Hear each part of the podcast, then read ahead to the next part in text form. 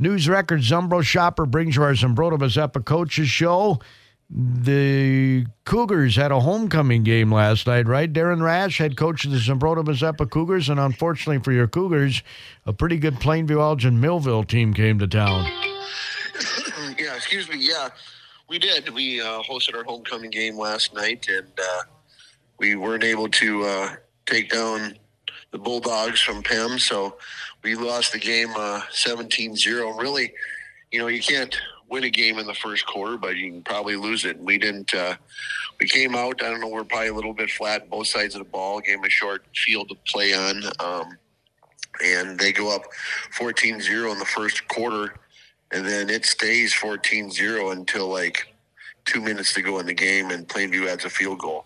Um, but uh, after that first quarter, it was even Steven, and you know, I mean our defense really stepped up and played well last night, which is always interesting to say in, in one, two, or even three A football because largely the same kids, but um, that play offense and defense. But defensively, um, we played very well last night. I mean, we held them to like 33 yards in the second half, but unfortunately, ours was about the same. So it became a real defensive slugfest out there. I mean, Plainview had come out and and they had not played press man on wide receivers all season, and they did when they got here, which was a good play on their behalf. But um, we just weren't able to get things going. We still were able to throw for over 100 yards, but we couldn't get the ground game going. So um, we lost last night our homecoming. You feel bad for the kids and, and the coaches that put in the time, but you know what? On the next week, and we'll play Rochester Lourdes when we travel down there.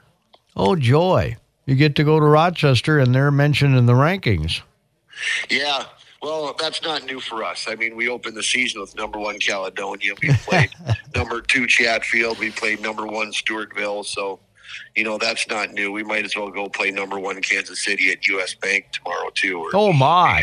Because because we've we've we've seen all those. So rankings. That's just kind of how we operate right now. So it is what it is. All you can do is take care of yourself and show up and, and, and leave it out there. Now, last night we didn't we didn't take care of ourselves. Certainly not offensively, but uh, um, we uh, will get back get back in the lab and regroup and get ready to go next week. All right, we'll visit more the head coach of the Cougars after this timeout.